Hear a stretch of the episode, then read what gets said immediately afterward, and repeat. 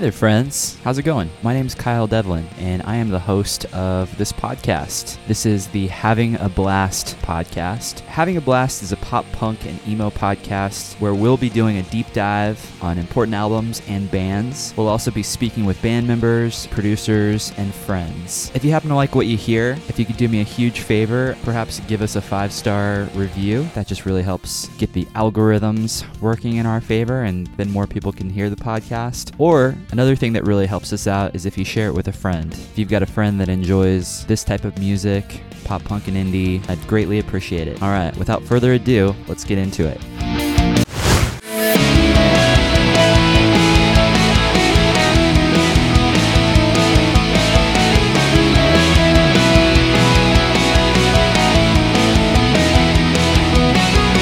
Hey friends. What is up? Welcome to the show. This is Having a Blast. We are doing another edition of Flashback Fridays, and I am in Atlanta, Georgia right now. I spent the day roaming the streets of Atlanta. It's a great city. The last time I was here was 2009 when we were recording with Zach Odom and Kenneth Mount. Here in Atlanta, I was recording with The American Life, my band at the time. So it has been a minute since I've been here, but I do love this city and I had a great time today. It was beautiful weather. So, anyways, recording out of town tonight, and this is the 17th edition of Flashback Fridays. Fridays, and we are going to be covering what just happened to be my favorite record that was released in 2016, the year 2016. And I think for the majority of these Flashback Fridays, I'm mentioning records that may have gone fairly unnoticed by the majority of the scene, or maybe they were well liked by a small subset of the scene, or maybe they're just not very well known at all. And it's possible that not many people really heard the band or album that I had mentioned. I was aiming to pick artists that didn't get a ton of attention during this particular year that I'm highlighting and everything. But this year, 2016, I can't not talk about my favorite record of the year, one that I go back to often. And even though it's been five years since then, it's a record that I really got close with. And today I'm highlighting the record To Be Everywhere is To Be Nowhere by the band Thrice. Now, this particular record, To Be Everywhere is To Be Nowhere, this was the ninth studio album by American rock band Thrice. But the album, this was Thrice's first release after a four year long hiatus that lasted from about mid 2012 to mid 2015. So there was a minute where I thought maybe we were never going to get another Thrice record. And then we did, and it just happened to be a really fantastic Thrice record. And this is my favorite record that year. This was the band's first album of original material in five years since 2011's Major Minor, which I also really enjoyed. And during the hiatus, most of the band members continued performing music and pursued other interests, which included moving to other cities or states with their new families. But there were times where I didn't think we were going to get new Thrice music, especially after Dustin moved to Mars Hill. I assumed that was the nail in the coffin and that was the end of Thrice. But luckily, they did get back together and they put out a great record. After reuniting and performing sporadic festival dates in 2015, Thrice announced that the band did have intention to release a new album the following year. And because of the distance between the members' new homes, the demos for To Be Everywhere were written, recorded, shared, and worked on digitally on digital platforms using software programs that were not as prevalent before they went on hiatus. So this is kind of cool. Maybe that had something to do with the reunion of sorts. Just the fact that there was more autonomy in how they could record demos. It's produced by Eric Palmquist, and I know he had worked with the band previously on Vheissu.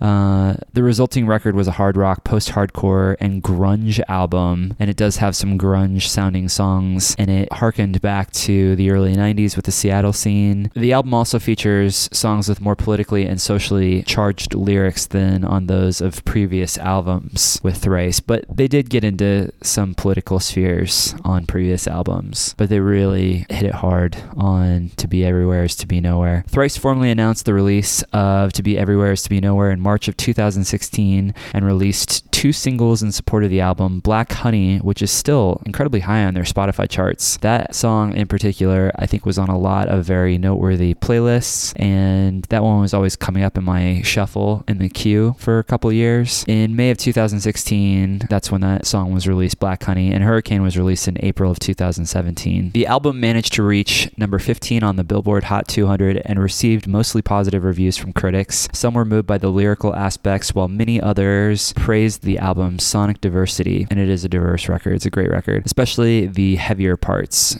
Most members of Thrice settled down and started families during the hiatus. The band decided to be more selective about its touring schedules after reforming so the members could spend more time at home. And I think that tracks. I know there was a period of time where Riley was doing all sorts of things, including working for Jimmy World and Weezer. I'm sure he is thankful and grateful. I know he's mentioned it before in interviews and just on social media that he's grateful to be back in Thrice and touring full time. And they've been going at it for a while. They've released a couple records since this one. And and all great music. The music that they've released after To Be Everywhere is To Be Nowhere with Palms, and their most recent Horizons East is a little bit more eclectic, but still great. So I'm going to play a clip from a song on To Be Everywhere is To Be Nowhere. And again, I wanted to mention this album because if you didn't get a chance to listen to this album and really soak it up, then I would say revisit it, listen to it from front to back. There's not a bad song on the record. It flows really nicely. I think the sequencing of the album was brilliant. And and yeah, I hope you like it as much as I do.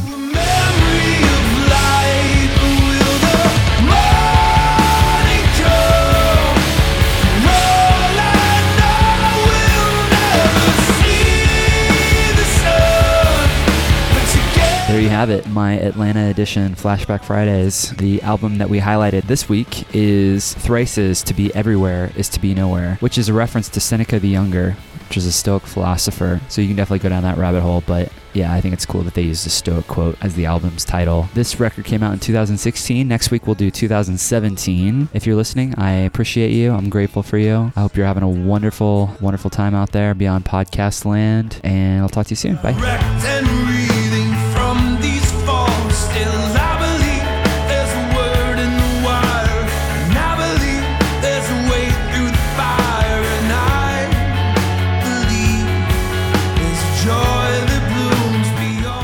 Hey, thanks so much for listening. I really do appreciate it. I hope you had a good time. I hope you enjoyed this episode. If you want to help the podcast out, if you want to do a massive solid for us here at Having a Blast, if you could just leave us a review, a five star review would be amazing wherever you listen to podcasts. Or if you just want to recommend this podcast to a friend who might enjoy it. All right. Hope you have a wonderful day. Hope you're having a blast listening to your favorite records. I'll talk to you later.